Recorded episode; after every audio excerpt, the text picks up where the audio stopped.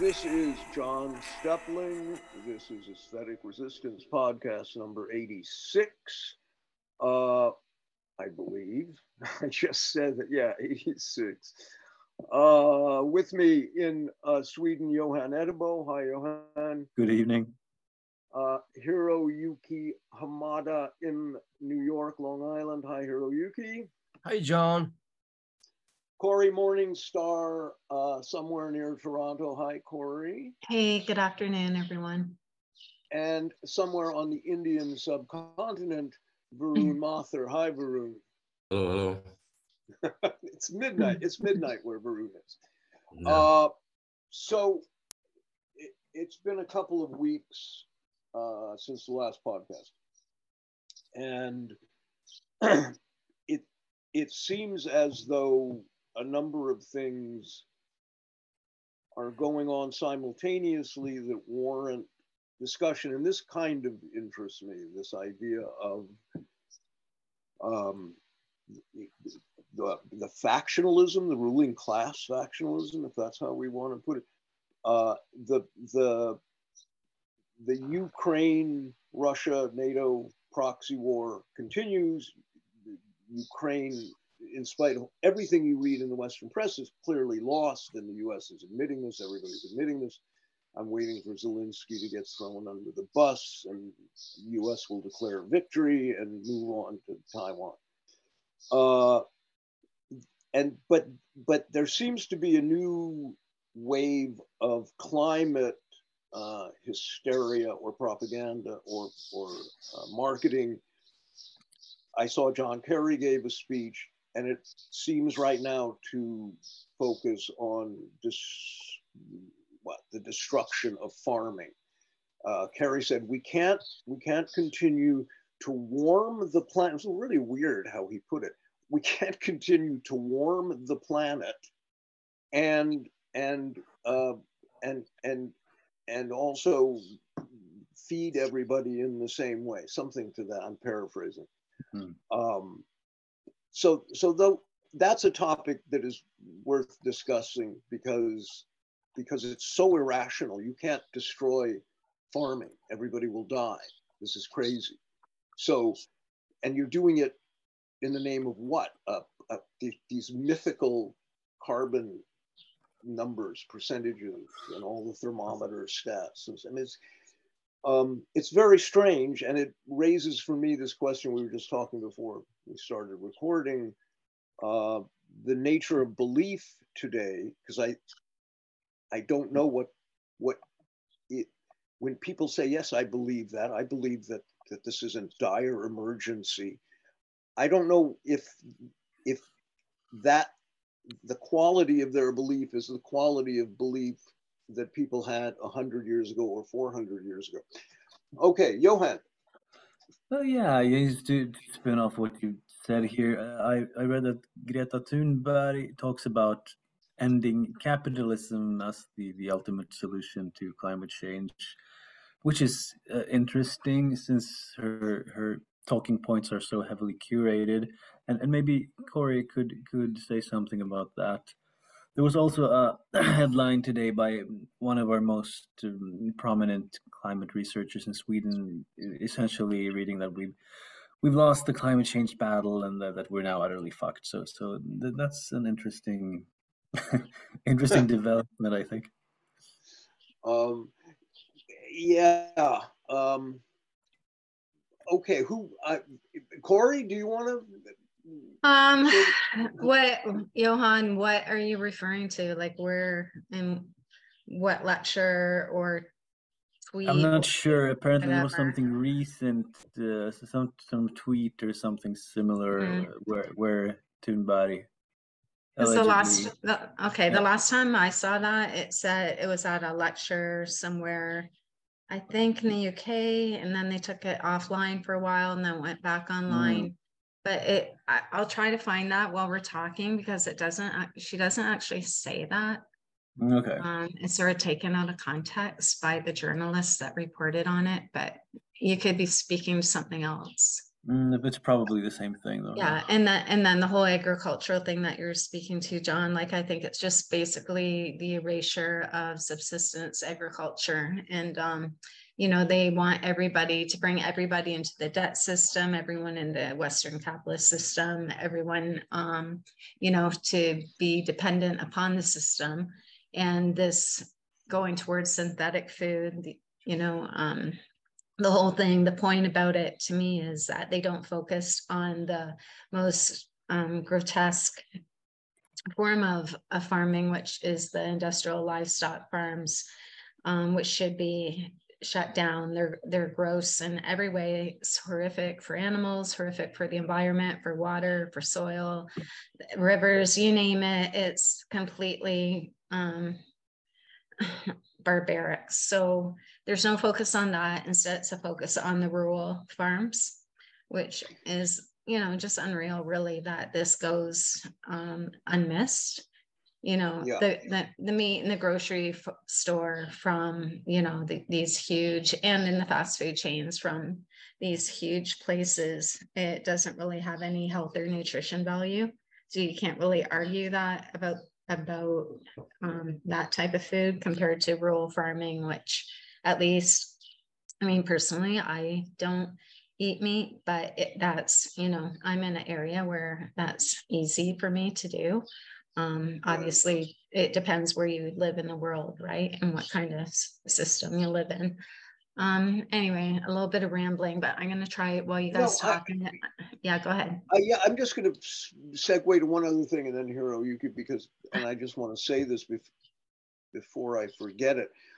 Uh, there was a big article in the major Norwegian newspaper uh, a couple of days ago about uh, the way Sweden handled the lockdowns handled the pandemic that, that they didn't essentially was focusing on the fact that sweden didn't shut schools and that norway did and that denmark did and that finland did and that uh, the what they are seeing in quotation marks they are seeing uh, is this dramatic increase in adhd in children uh, from the lockdown countries, the countries in which schools were shut, have a sort of mental health crisis in adolescence, and Sweden a far, far less, if any, uh, increase in, in, in these learning problems and behavioral problems.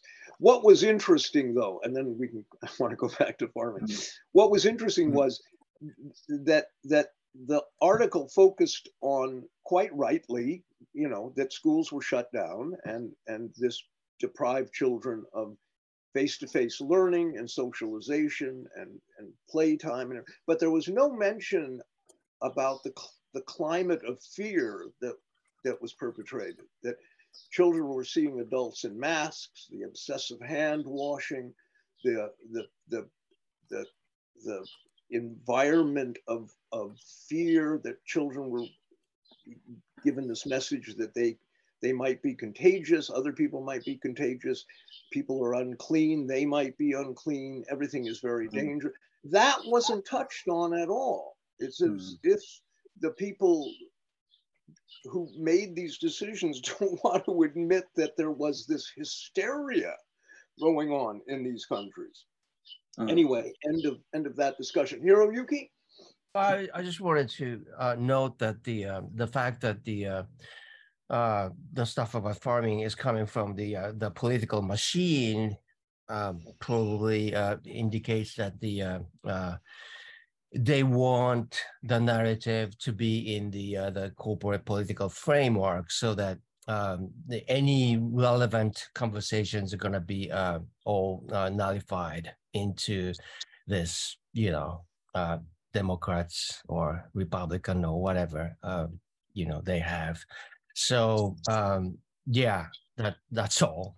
no, no, that's a it's a great point. Um, yeah, and that was the point Cory made, and it's quite right. Um, I think that. Yeah, I uh, totally I agree with Cory. I mean, it's it's it's obvious that you know it's a centralization and uh, uh, uh, industrial farming is going to be the one, and um, any sustainable efforts are going to be um, not emphasized or destroyed, and uh, it. Right, well, it's to not mention factory farming in this discussion is the same as not mentioning um, militarism and the defense budget when discussing pollution and climate change. You know, right, right. Um, and and and it's.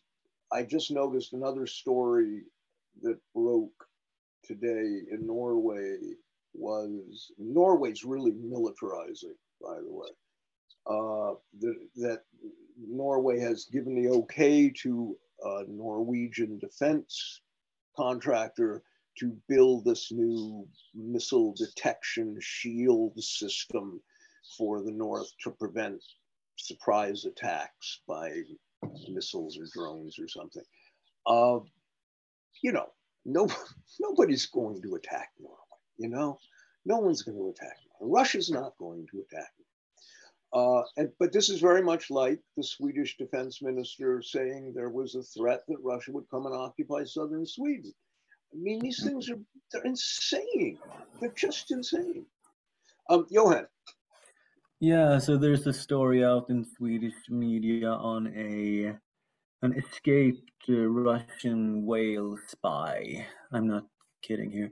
So yeah, it's a it's a it's a a whale by the name of Valdimir Waldimir. That's apparently been trained militarily. They they suspect he's a spy because he's been seen a couple of years back with a with a GoPro camera and, and the text Saint Petersburg on himself. So he's probably been trained by Russia for eight years, they say. So yeah, I think it's marvelous.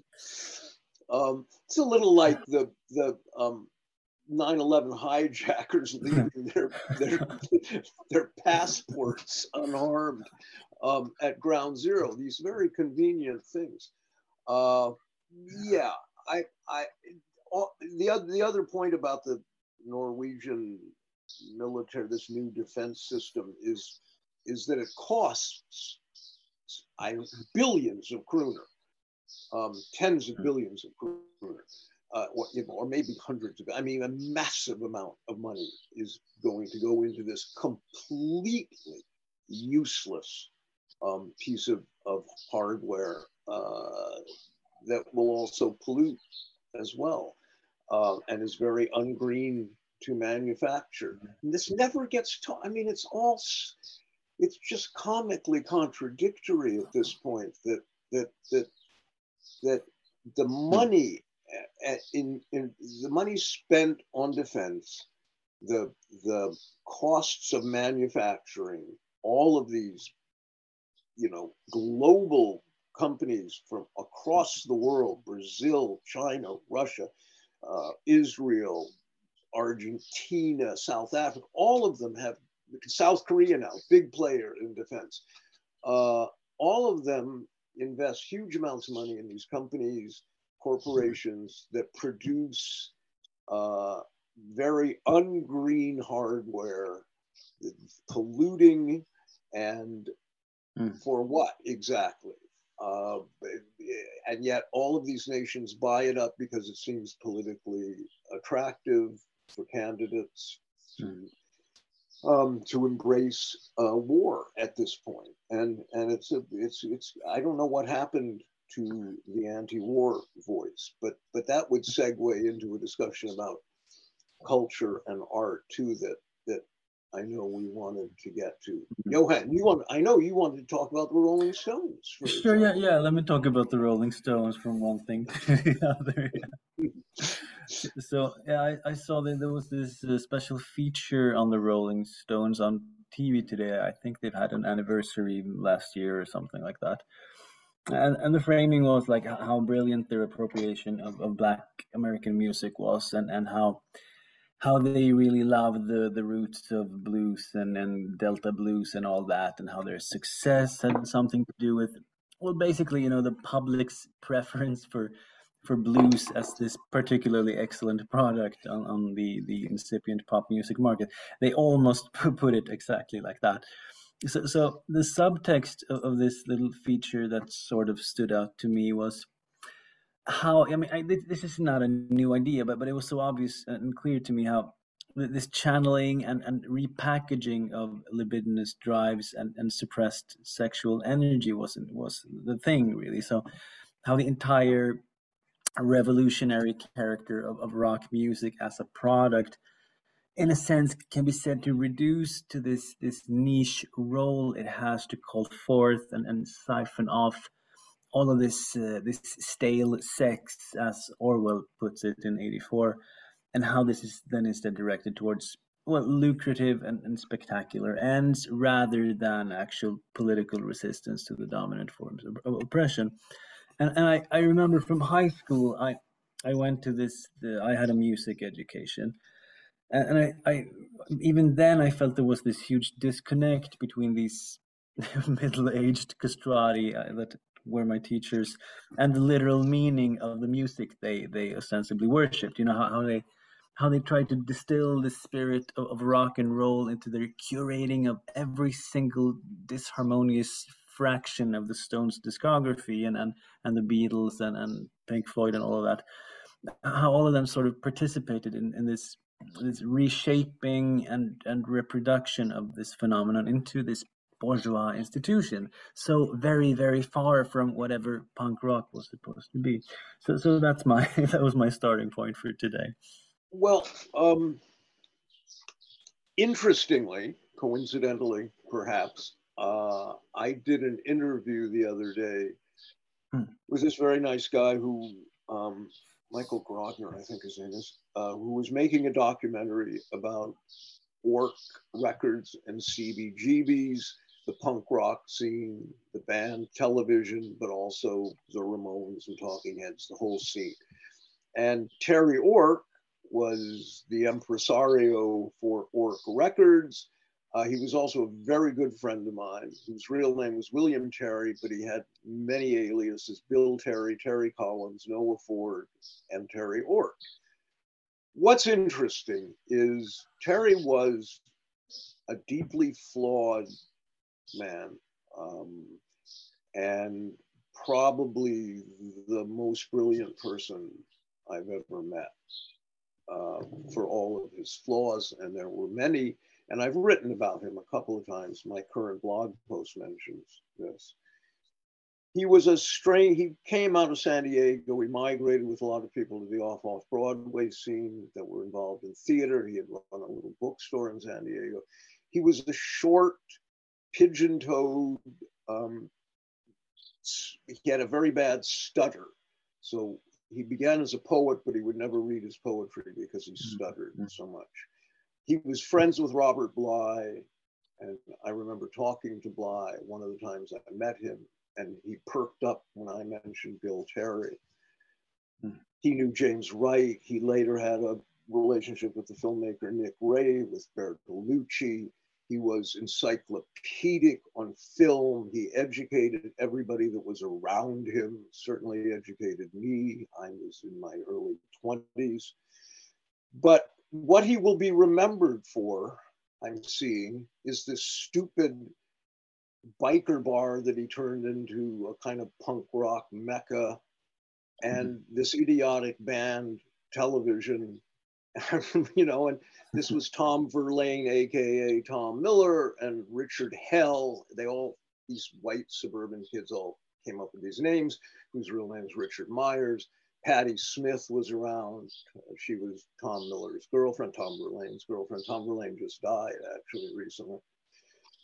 Um, and I remember disliking all of them, and that was about the time I returned to California, in fact, but I found it all very irritating and, and as I say, kind of white suburban posing and whatnot.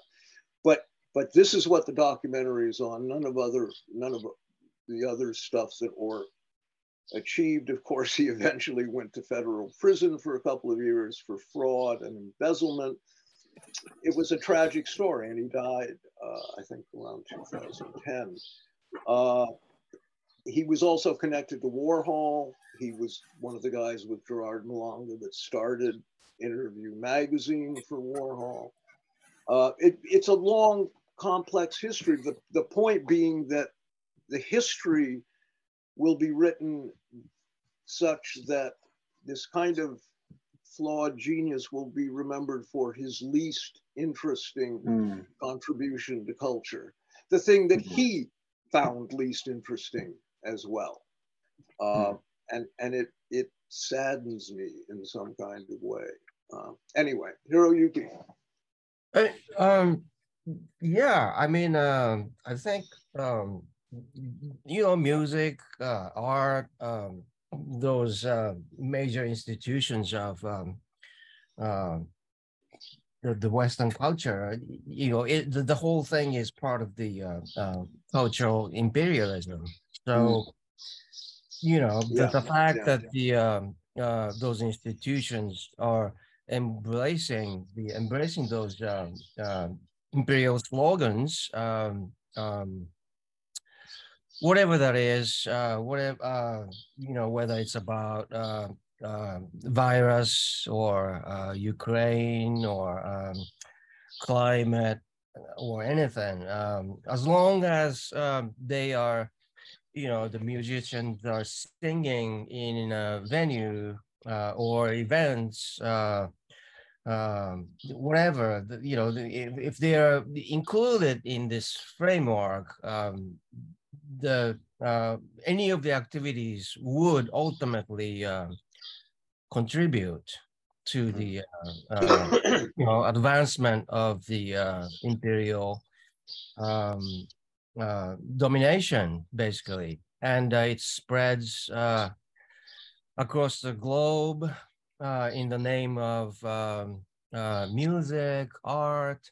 Um, well, and this is, I mean, I, I'm really, you know, I, you know, I'm a, I'm an artist too. So this is this is really really uh, um, you know I, I don't like saying this, and I I, I do know that there are, there are so many good artists today, so there many musicians as well.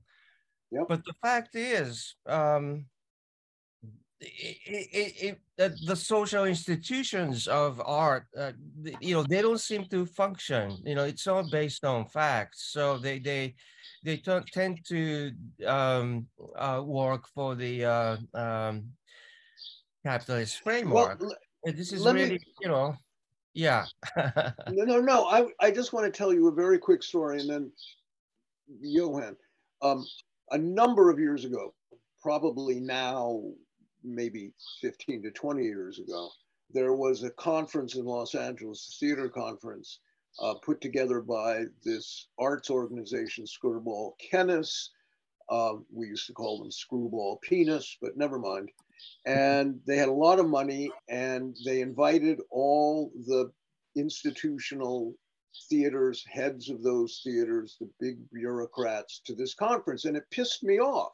So I got together with a couple of people, Guy Zimmerman and different people that had worked in, in equity waiver and alternative theater in LA. I said, let's have a counter conference, right?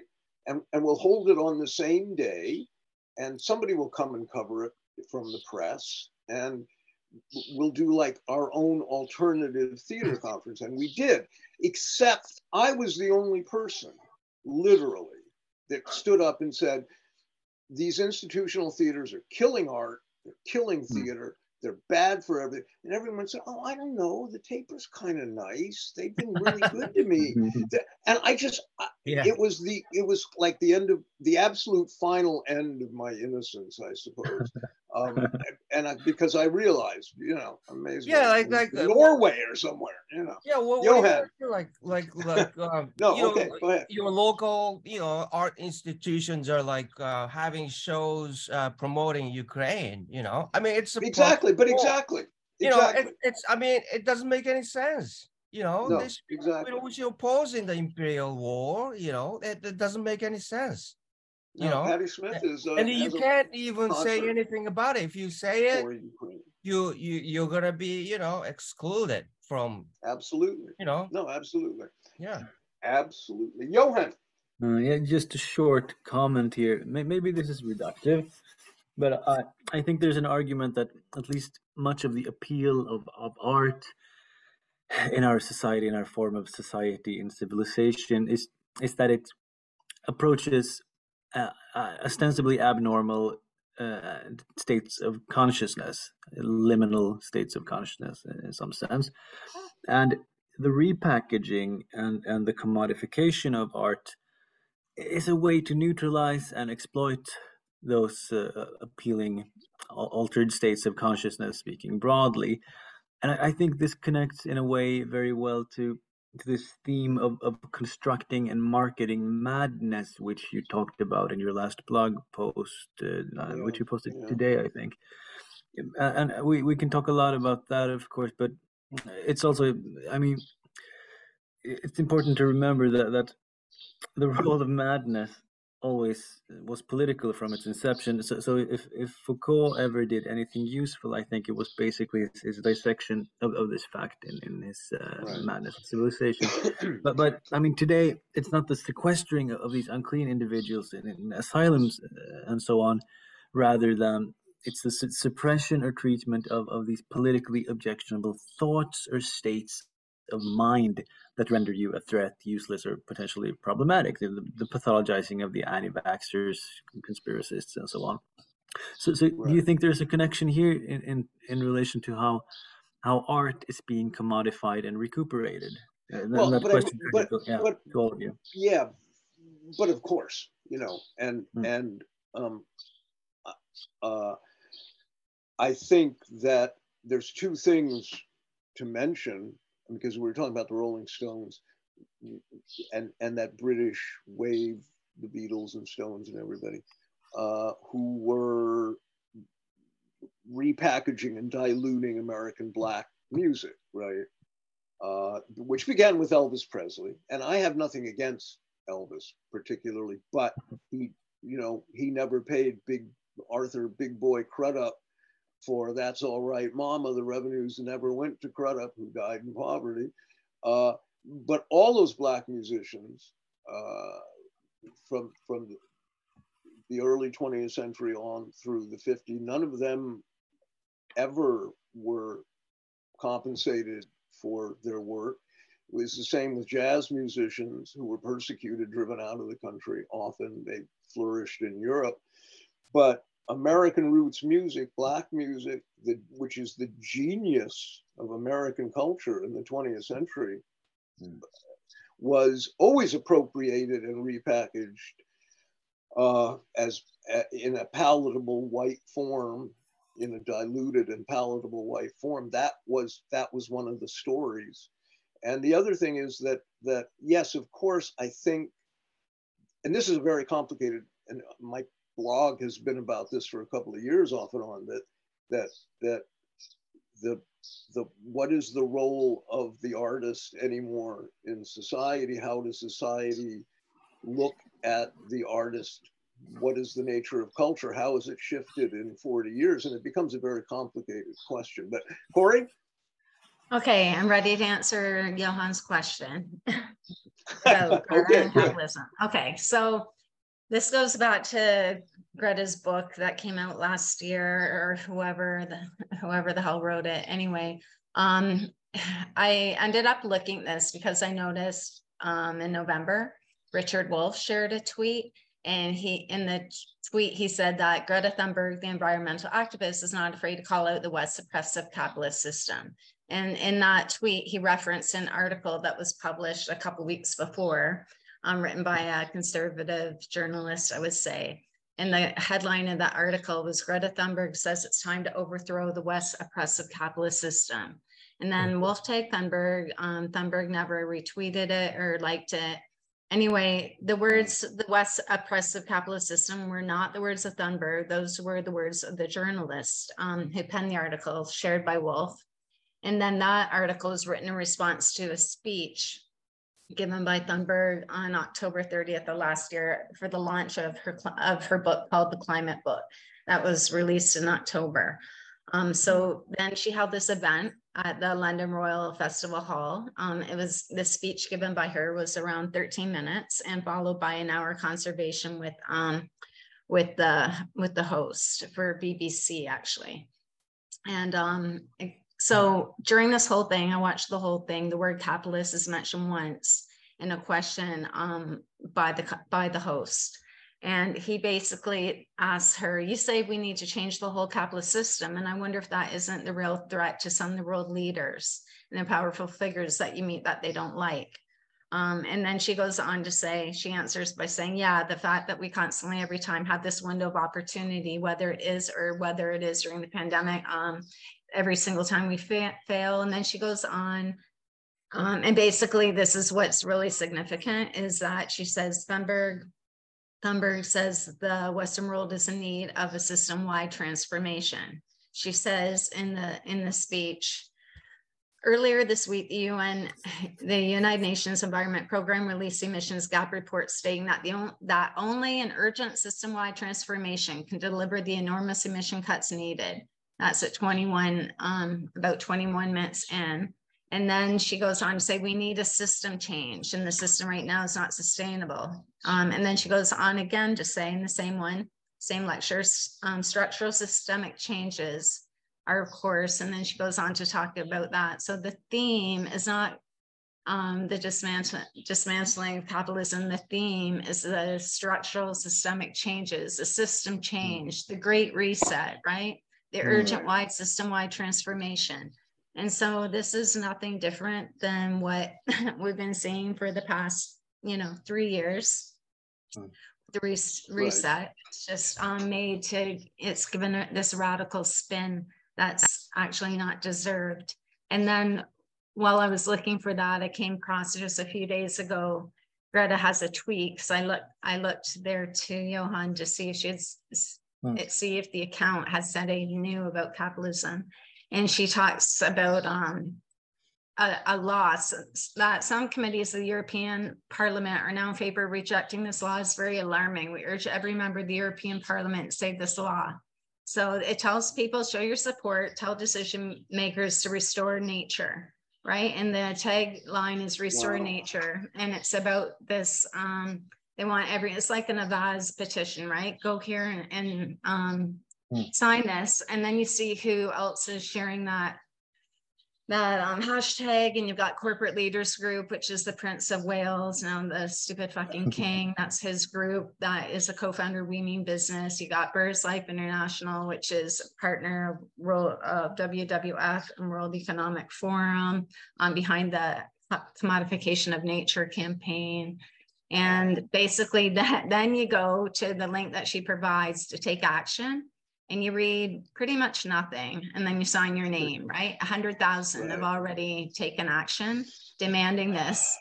It has almost nothing and then if you want to read the actual law you have to dig for it. It took like even me it took me about 10 minutes to find it and you can finally they don't link to it or anything you have to find it on your own and one document is 80 pages and wow. so people people look at this literally for 30 seconds and sign it. And mm, meanwhile, there's you know hours and hours and hours of detail behind this implementation and legislation, and it's all about natural capital accounting, which is the monetization of nature. And this is all completely. I mean, here's Greta's account promoting it. Here's corporate leaders group promoting it. Here's here's WWF promoting it, and people are okay with that, I guess. Yeah, just let's well, sign it. Better than nothing. but I think this is this is a key strategy or tactic uh, from employed by government propaganda, NGO propaganda, corporate propaganda. And you see it with certain influencers as well. I mean, most obvious example is Zizek, because this is just a glaring example. Zizek, who is a reactionary racist and, and a fraud, and for all I know is a is a government psyop, but he advertises himself as a Marxist, uh, even a Stalinist sometimes, and so he will begin his spiel whenever he does an interview by saying, Well, as a Marxist, I believe in free market capitalism and that it's very important that Wall Street continue to reap huge profits. Yeah. It's that technique, right? So, as a Marxist, and then he will say something pointedly anti-Marxist. Uh, and and as an environmentalist and a believer in nature, I want you to get behind all these huge NGOs and defense industry contractors who are going to buy up what's left of the world from you. Um, it's that's that's that's I think just a tried and true formula. But Yeah, it My God, it- yeah. yeah, the go ahead, go ahead. Yeah, it, it validates the uh, the notion that the uh, um, uh, fascism and uh, communism uh, are the same. You know, Right, right, right, right. basically, right? It, Yeah. Yeah. No, it's the same. Th- This is, I think, at this point, this is my observation this week because it was a, it was a very unpleasant, toxic uh, couple of weeks on social media, and I just, I've stopped. I, I have to stop. I post my stuff and I stop, and I don't talk to anybody, um, because I think that social media is almost made up entirely of, of fake accounts from from government propaganda sites of one from one place or another, whatever country, whatever. I don't think you're. I think 90% of the time you're not talking to humans anymore. It's a strange, surreal, meta space of unreality, and I think people should avoid it. At the same time, I don't have a replacement for it exactly because you know we're doing this podcast, which I suppose technically falls under the uh, umbrella of, of social media in some way. Uh, I don't know. I don't. But it's but it, it you. It's like trying to read comment threads. Uh, I recently read one from Matt Taibbi, if that's how you pronounce his name, Taibbi, Taibbi, uh, who at times is a good journalist. He's kind of a dunce about a lot of things, but okay. Uh, I kind of like him in spite of myself. And and but the comment thread was shocking you know, I mean, shockingly stupid. Just Hmm. all of these people complaining about cultural Marxism, referring to the left, meaning liberals as, you know, uh, destroying the world. And it's this world communist plot that we see with the Great Reset and blah, blah, blah, blah, blah. And I- where does one begin, you know, to counter that? How does one begin to counter? I don't know. Cory? Oh, no, sorry. Okay. A My hand's false still up from fan. before. A false fan. There you go, sorry. Okay, no, that's okay. Varun, you're so quiet. Say something. No, I was just thinking from your last comment about how um, the homogenization project of capitalism under the establishment is often conflated with with cultural Marxism. That's often that kind of mistake that occurs that people don't understand that it's actually the industry that's actually homogenizing products, which are supposed to be, um, well, which are supposed to have a bed of some sort of philosophy. It could be art or poetry or cinema or anything, but it's not the Marxists that are doing that. it's it's actually the the capitalist industry that's actually homogenizing. But that also ties back into what Johan was mentioning about the Rolling Stones. The first time that I saw a video of them playing live at some venue, all of them were dressed in Adidas jumpsuits. So um so and since like when I saw that, I was starting to wonder, like, okay, like these guys are hailed as the rock and roll heroes, but they're Mm. walking advertisements for Right. one of the biggest corporations on the planet. So this kind of, you know, so the this kind of very insidious way that the filters are put into the representation of any given fraternity Mm. for example the rolling stones the kind of fil- like this it's a very subtle thing that occurs which is Yeah. and that's how the recuperation of dissent. Mm. happens on a continuum all the time.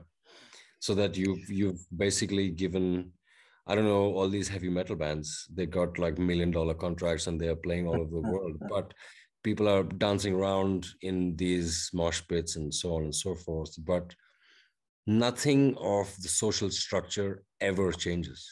Right. So you're Well- basically you know like it's just a like a vent Yeah, no, I- and, and I see Johan, I want to go to, but I mm-hmm. will just comment briefly that the people often accuse or used to when there was a far hard radical left, you know, the left, you guys are such a buzzkill all the time. And and it's true in a way. If you take Bob Dylan, and I like Dylan well enough, I actually had a a kind of film project with him at one point, and I met with him a number of times. He was kind of okay. He would call me at two in the morning with weird ideas. He's a bit paranoid and strange, but anyway. But he also was doing Victoria's Secret commercials, yeah and and you know, you just want to go, Bob. How hard would it be to turn that down? You know, I mean, you're not. Yeah. You, you can pay the rent. You know, um, Yeah. how hard would that be? Because I think of art people like Jean Genet, um, people that always refused. oh yeah know, yeah and and and it's not that hard. You can, but Dylan could doesn't have to do Victoria's Secret commercials. He never had to. Why does he do it? I don't know. Johan? uh, yeah, Well, yeah just can i just go- say one thing Oh, really quick Yeah, yeah. It was also like i mean a few podcasts ago we were talking about the democratization process and i think that has a lot to do with this of what you mentioned is like how because in the sense like there's this pervading pervading philosophy about that the artist has to do art regardless of the politics that might get attached to it on its consumption right? Like it's it's like the split screen between the performer and the and the audience and then now all the weight becomes is put on the audience rather than the Right. performer itself That's so a good that's point. You know what Genet said once in an interview because he was a he was a big supporter of Palestinian rights, and this is back in the '60s. Uh, they said, "But Jean, what happens when uh, if Palestine gets their own country? If there's a two-state solution and Palestine has their own space?" He says, "Then I will move on to defend somebody else's rights." Johan. Uh, yeah, it's, it's. I think it's very interesting that you made these remarks, uh, Varun, regarding the well, well, the construction of, of separate, discrete entities, groups. Uh, I, I just saw when we talked about Greta Thunberg that uh, Politico had a couple of articles, headlines with, with her name in it, and they made sure to point out that she's a, a Generation Z, whatever that means. So, so it's important now apparently to to solidify these. Um, you know Strauss, Howe, generation, generational archetypes, that sort of sociology, and as you know, Myers Briggs typologies are coming back again in a new form of astrology, I think, Uh, and this connects back to the Stones because that era of rock music sort of catalyzed the teenager as a consumer category and stereotype, and it it connects with how, how- how capitalism sorts us into these identities, these consumer groups, generations, what have you, to to you know corral and, and hurt us and and uh, exploit us and and propagandize us effectively. And going back to the pathologization of dissent, there we have the, the separation of the unclean from from the normal, both you know within the person and also within society as a whole and and always in the political sphere this sort of dichotomy between the, the clean and the unclean or whatever it reduces to preferences of power. But i i'm thinking maybe there's a maybe one can see the the uh, sort of other side of this coin in the sense that we're also normalizing pathological states in yeah. these identity groups. I mean one example is Well, the transgender discourse uh, yeah yeah go ahead No, but I just wanted to add that it's not, I don't think it's so much about power than it is about paranoia and keeping control because the mm. the idea here I think is more to clean the external and mm. control the external permanently rather than anything else because that's I mean the sanitization project whether it's with dissent in the art and culture world, or it's in the physical body, and the homogenization project, which is basically like everybody should behave the same so that I have a clear idea about what's going on all the time, kind of thing, right? Mm. So mm. those two combined, that kind of hints at a very serious paranoia about existence, not just about the other, right? Like existence as an idea mm. is threatening continuously. And so for that reason, war has to be waged on all of existence all the time to keep it under control, which is basically what's happening. It's kind of probably both things at once, you know, in a way too. Um, yeah. But yeah. but but but I I mean, I this becomes a really massive conversation, but we seemed all of the topics tonight and people's comments kind of start pointing or are kind of pointing towards a sense that uh, there is a there is a never mind an economic crisis and and you know there may or may not be a pollution crisis or or a global warming crisis but there is a there is a cultural crisis. There there is a a collective mental health crisis of some sort. And that's my sense. I I I can't escape the this overwhelming uh,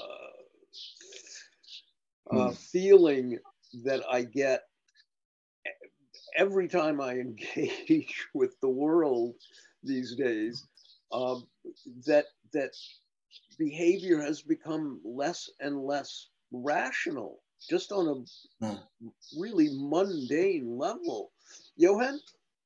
Yeah, just to, to hook on to that comment, because it's conceivable that, that propaganda and, and the, the creation of, of consumer identities down to the most minute detail in some sense normalizes pathological states. I think you have an example in relation to the transgender discourse, how the, the creation and, and framing of what previously was considered abnormal and disruptive states of mind as something normal and desirable. And I think this is reflected in this formation of the heavily propagandized individual, which is exemplified in many of the people we've encountered in, in common boxes just the last couple of weeks.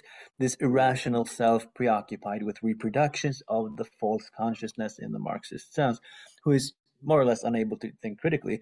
And I also think we can put it in, into this category the, the, the polar opposite uh, of the, the heavily propagandized individual in, in terms of this irrational conspiracist in the negative sense yeah yeah well. that's i mean um i think i mean i've now written two blog posts about this the one that came out today a, a sense that if and, and I was touching on Lacan and the idea that the unconscious is structured like a language. This becomes very obtuse and dense, but but but Erich Auerbach has some very interesting old essays that nobody reads anymore. Everybody knows him for his book Mimesis, but not for these essays.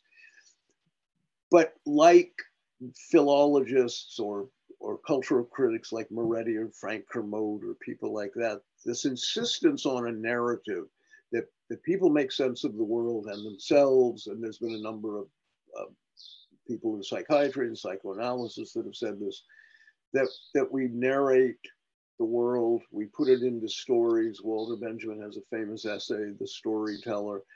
And we are living in a society today that can't complete a, they can't complete a sentence yeah. Uh, and and so unconsciously there is some kind of unconscious uh, starvation, narrative starvation occurring that people cannot make sense of their lives.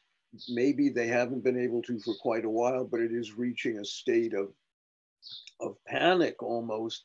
The yeah. lockdowns exacerbated it yeah. because it was enforced social distancing, masking. You, it was the completion of this project of alienation in a sense, and it. Yeah. We're in we're in the in the a, a, kind of cultural death throes of that. I think. Okay, Cory and Varun. Um, I just wanted to mention to add to what you were saying. There's an article today from Medical Press. Canadian youth mental health woes a ticking time bomb. And then within this article, it actually says um, in 2022, demand for psychological services in Ontario increased by 50%, with more than one in two youths living with mental illness. Wow. wow. Yeah. Um, Varun? Yeah, I think, I mean, not just with technology and um, objects of daily use, I think the idea of obsolescence has also manufactured obsolescence has also infiltrated information. Mm and oh. for that reason there is no stable ground for anybody to view the world from anymore and that's why that's, conversations yeah. become so floozy right so there is no i mean if there is an erasure of a unified view of existence because information itself has become obsolete in that sense then you hmm. are only in free floating anxiety. The world will never make sense anymore. Oh, so you know, so it's yeah. No, I think that's brilliant. um, uh, I'm always reminded of a girlfriend I had who said to me, she wasn't really my girlfriend, but um, I was trying to make her my girlfriend. And this is a long time ago. And and she said, "Oh, you don't want me as a girl. I'm like too neurotic," which was true. And in retrospect, I'm grateful she pointed this out. But uh, she said, you know, like I can't even tell when I'm sick. I don't even trust myself to know when I'm sick. And that always struck me as as uh, a really profound statement of in, of modern the modern psyche in a sense. Yeah. Uh, and this goes along with the what belief means anymore. When people say, "I believe that," you know, I believe that uh, Aries is, uh, you know, Aries are really friendly people and Gemini's are unfriendly. Yeah, I believe that. But you know, do you? It's like I said this in the blog post. This kind of clickbait, the clickbait stuff. You know, which dead rock and roll guitarist are you? Take this quiz. You know, which which yeah. kind of Barbie doll are you? Which kind of and and people do and go, oh wow, I'm you know I'm uh, whoever's died, you know, I'm Jimi Hendrix. Uh, well, do you believe that? You, I mean, what does that even mean? You know, eh, they don't know, but it passes the time, and that's the kind of the this this suffocating trivialization of life that that everyone is exposed to all the time. Johan, that's that's really. I think these are extremely important observations both of you just made these last couple of minutes, and it, it seems like people are less capable of of having profound convictions anchored in in their own being and in their view of reality because they, they don't have they don't have the concepts to really establish these sorts of convictions and and maybe an important aspect of, of, of the, the problem is that that information in a sense becomes obsolete in in the marketplace in, in the postmodern situation where where spectacular discourse is the foundation of, of communication so to speak. Maybe that's the problem. Yeah yeah. No, yeah it's that... very interesting. It's it's it's it's complicated, right? This becomes a complicated discussion. It's not one that you can simplify because you start talking. Because I think you're right. I think you're absolutely right that that there is an inability to form beliefs of great conviction because because the skills the foundational learning for conviction uh, has eroded. We also are living in this, you know, the truthy mm. world in which evidence, oh, it's all a deep fake. You know, everything's a deep fake yeah. now. Um, you're a deep fake, you know. Wait, maybe I'm a deep fake. Right. uh, Hiroyuki. it, it, yeah, it's it's really uh, um, it's uh, ironic that if you um, step back a little bit and think about uh, what's going on with technology, um, like take the internet, um, there's a potentially um, uh, uh, uh, ways to um, democratize everything, open everything, share everything with everyone, and um, and what happens uh, in reality is use the technology to control and manipulate and um, divide and uh, you know it's um, it's it's really revealing what um, what the you know what, what we are facing um, as a collective um, you know? Absolutely. And and they'll well i have a number i see hands up. Johan and then varun uh, yeah, sure. But, but John, you, you said something about the importance of complicated language or the in, inadequacy of simple language.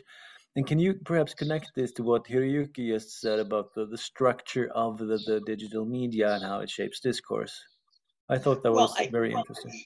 Yeah, but see, I think that I think that um, I think it was Kierkegaard said, you know, complex questions, difficult questions require difficult answers.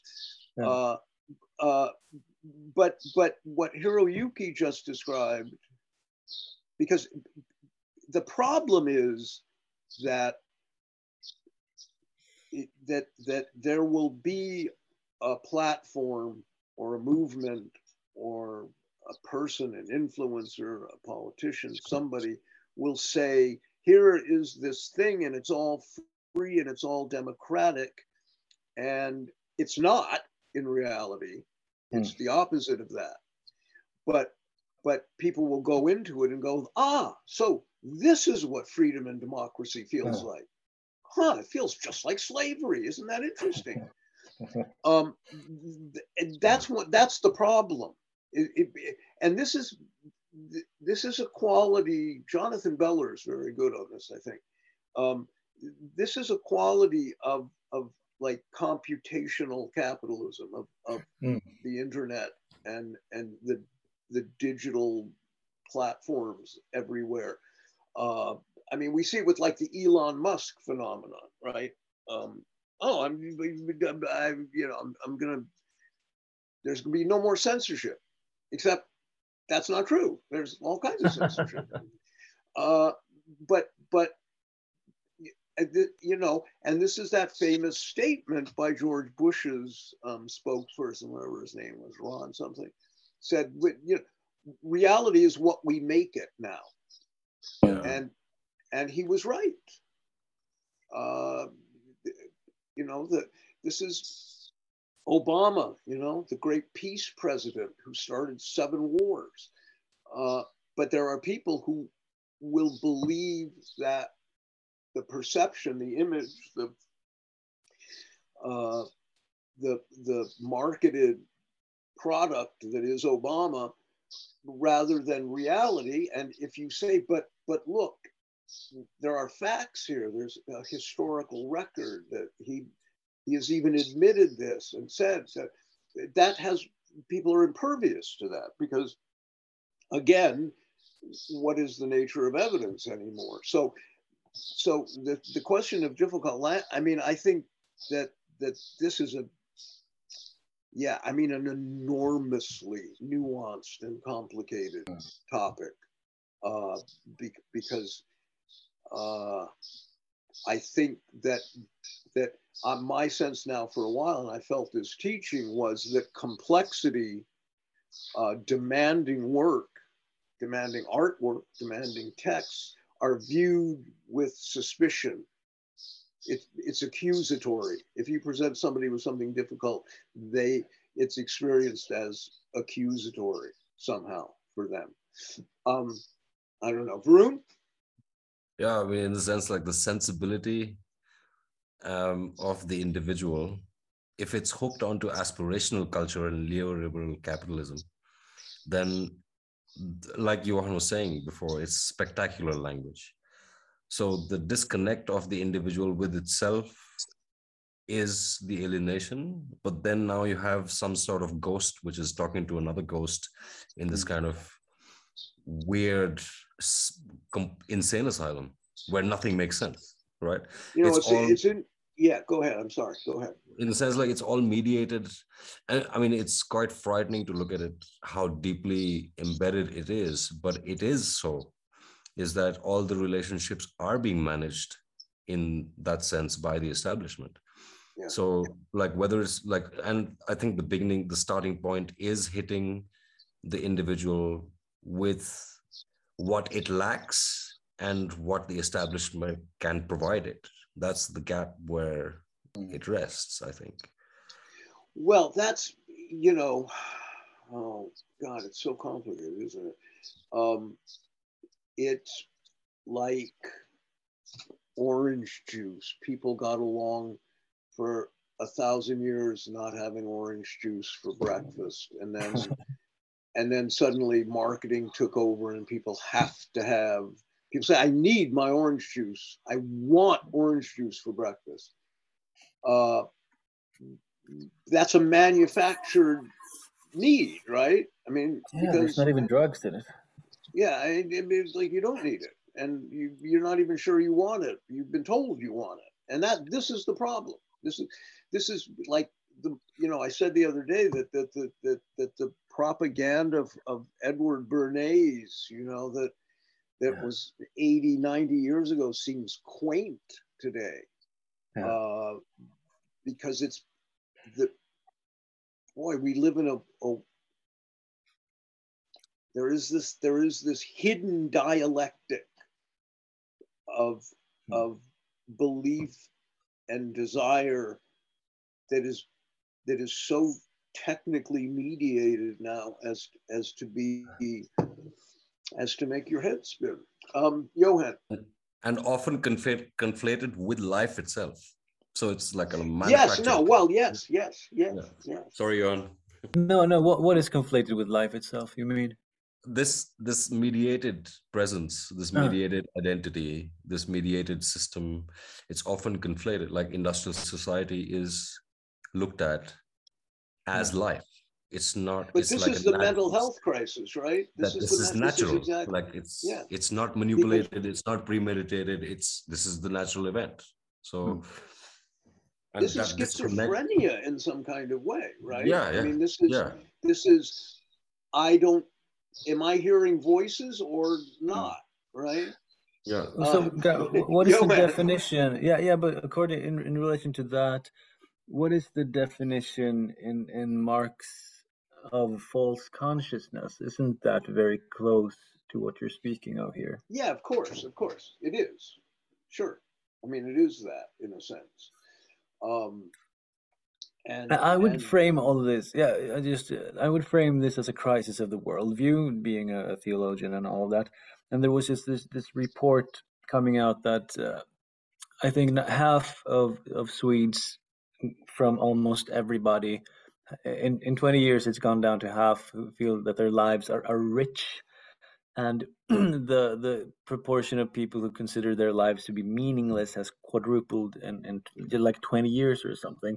And that's kind of a, a massive uh, and very rapid development towards basically crippling existential anxiety. And, and this coincides with the period in which propaganda and, and marketing and advertising has really intensified something fiercely, yeah which connects us back to, to your, your observation, Varun, that somehow this obsolescence of information in this spectacular discourse kind of undermines people's basic anchoring in reality. I think that's really a profound thing. Just- i don't think it's just i mean it's also not it's also replacement right like it's not just that it's it's gone missing that the replacement is what the establishment is going to tell you is truth Yeah. that is the real problem I think. right so, well i so whether it's I- the quantum physicists or the medical doctors that are saying that th- this is the virus that is the injection and so on and so forth right, the, right. the the relationship between a community with itself does not exist then in that sense which is Boy. quite frightening Yeah, you know, um, this is very interesting because one of one of the problems, it seems to me, that I encounter at least, this is my anecdotal experience, when I talk to people, often on the internet, in chat rooms or threads or something, is that uh, they may grasp, they know they're being lied to, let's say, about COVID. They understand there was some governmental deception that that you know the World Health Organization was dishonest. They don't know to what degree. These are people who maybe trust, fundamentally trust authority and institutional authority. But they know, they sense there's a fundamental skepticism. They think somebody was lying somewhere in this chain of command. Uh, but they haven't the the the background educationally or even practically as organizers or activists of any sort they they they they lack all grounding to arrive at conclusions that make any sense whatsoever. And these this is the public that is prey to the tinfoil crazy stuff that it's a world communist plot that klaus schwab is actually the reincarnation of of Lenin, you know, um, and and and and it's and I think this is what I meant way back when I chose the wrong word and said it's the problem of the democratization of of of, of the internet. It's it's it's just that there is such a proliferation of of bad education, of bad teachers. And we could take this into art. I mean, art is taught so badly today. If I were 16, 17 years old, I would hate art. I would I would become anything but an artist because of the way it's taught. But but I guess I'm just saying that it it's very hard. People lack the instincts, the training, the experience to to sniff out the fraudulent it doesn't register with them. I, I so often find myself saying, look, sit back and think about that for a second, okay? How likely is it that Russia is going to occupy southern Sweden, okay? Think about it for a second. Just take a minute. Uh, that's an experience I have a lot. And, and, but, but it's the, it's it's like the marketplace of opinion now. People shop for their opinions and, and they hold on to them with a great tenacity because there's nothing else, because they have nothing else, right? Yeah. Um, I don't know. I don't know. Varun?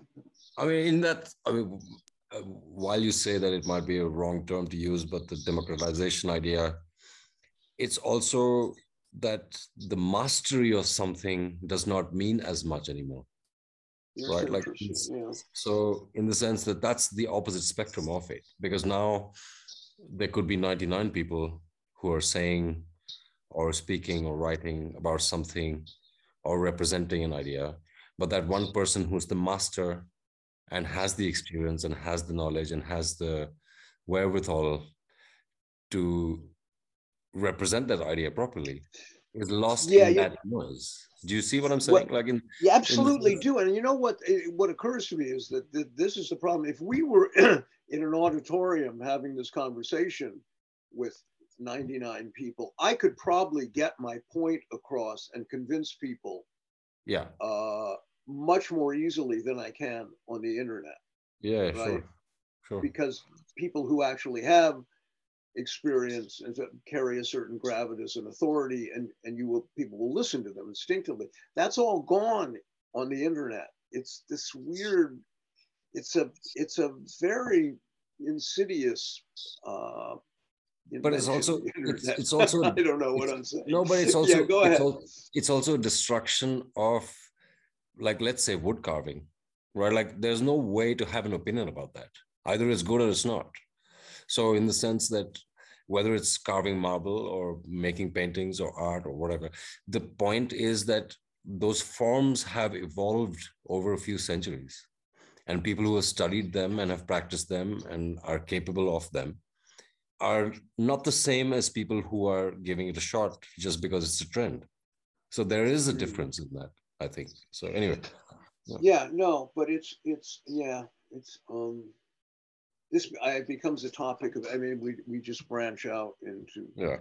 into a million things here. Okay. Um. Well, uh, we'll sort of inching towards final thoughts from everybody. Uh, Cory, you you went quiet. Say something. I'm really burned out. yeah. No. So am I actually. Um. But uh, any last thoughts about anything? I would just say there's just so much more, I think, to be talked about about the mental illness, unhappiness that's, you know, becoming more and more all consuming, more and more evident throughout society. Yeah, I- and I th- and yeah, I think this links to um to food, right? Synthetic processed food, um, you know, our ever increasing distance from nature, um, you know, ugliness. I, I think it's all correlated. It's all connected. And maybe we can talk about that next time. Yeah. maybe I we can maybe we can talk about, you know, some um, solutions that we can do outside of the system to try to negate some of this stuff and make it Yeah, better. it's a good idea. I think this is a, a towering concern now. Uh, because I talk to teachers and and everyone's experience who is is in in schools or universities is that there is a mental health crisis that that there's a there's a problem you know and that there's an increase in uh, self-harm and, and there's an increase in things like ADHD and autism and, and um, so this is a yeah this is a huge topic I think. Varun?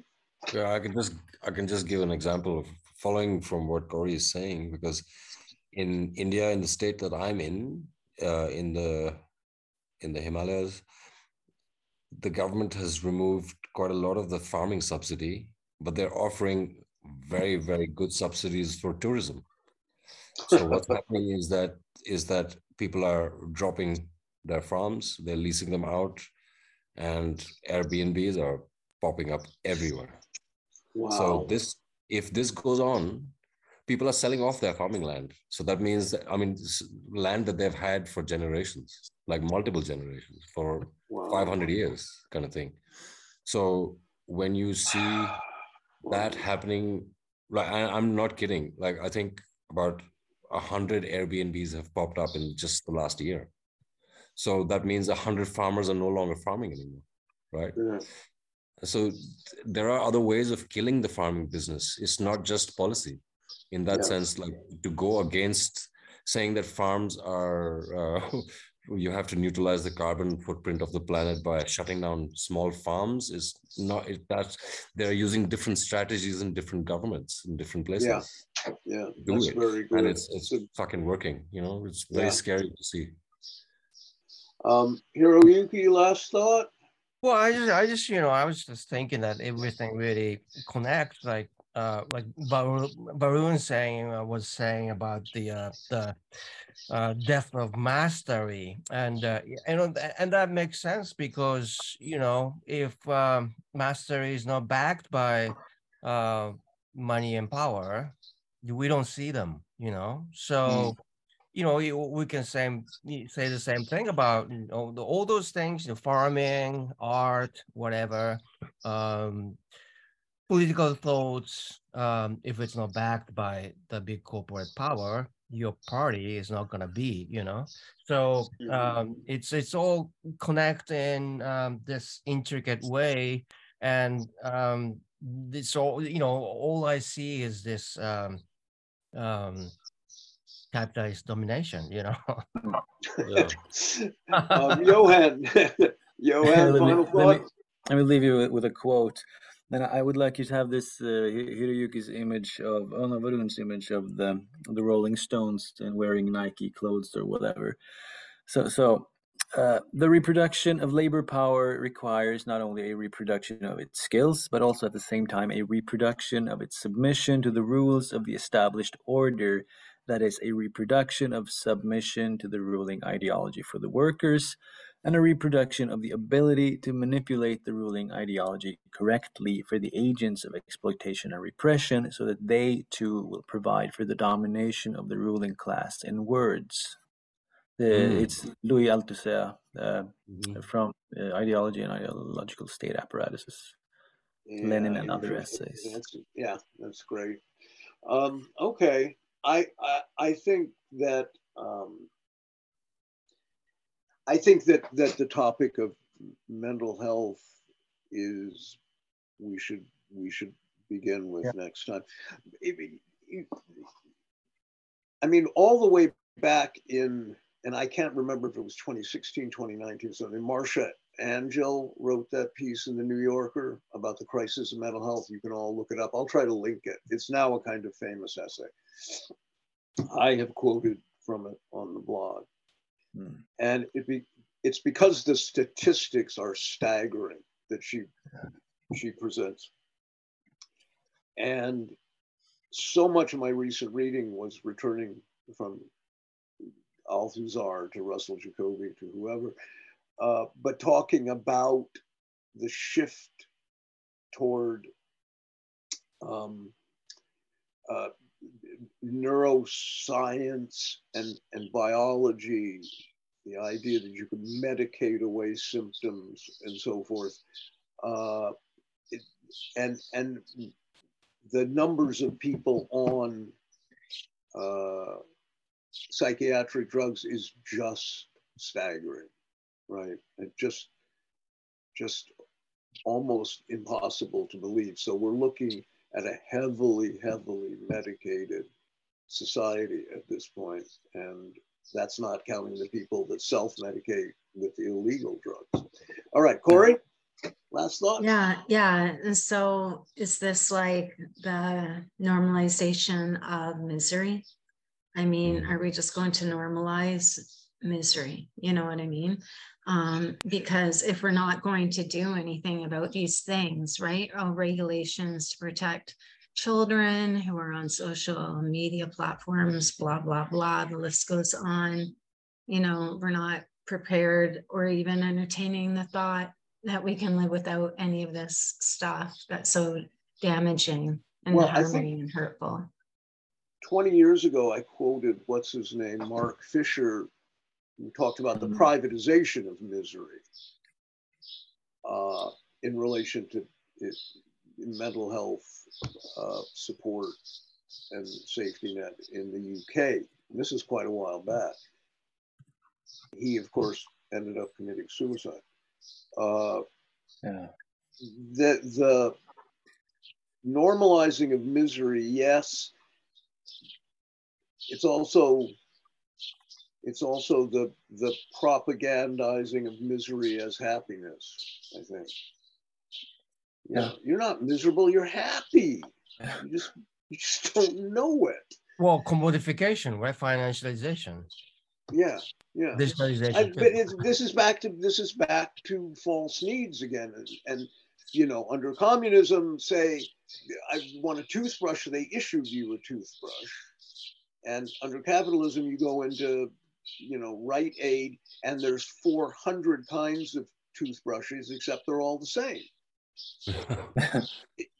It, that's, yeah, okay. I think No, I'm but going to it's leave also- it. I mean, there, this with what. Yeah, go ahead. what Cory was saying, this is very interesting because I mean, you could draw draw this back all the way to one of the biggest empires that the world has ever seen, within which Gautam Buddha was born, and from which the philosophy that life is suffering has come. Mhm. Right, Ashoka's empire was where this idea was born, which is a misrepresentation of authentic Buddhist philosophy, but that has Right. taken so deeply that life is suffering and they've and it seems like society has followed that as if it's a rule right like Right, and they and- leave and out the illusion part, and yeah, like, yeah um, yeah, no, this is a great topic. So this is where we start next time, I think. sure. Um, Let's. Very interesting. Um, so okay, thank you all, Hiroyuki, Cory, Varun, Johan. This was uh, really good, I think. And thanks that's to Jack Littman, as always, uh, in Los Angeles. And I'll talk to you guys soon. thanks guys Thanks so much. Thank Bye. you. Take care. See ya.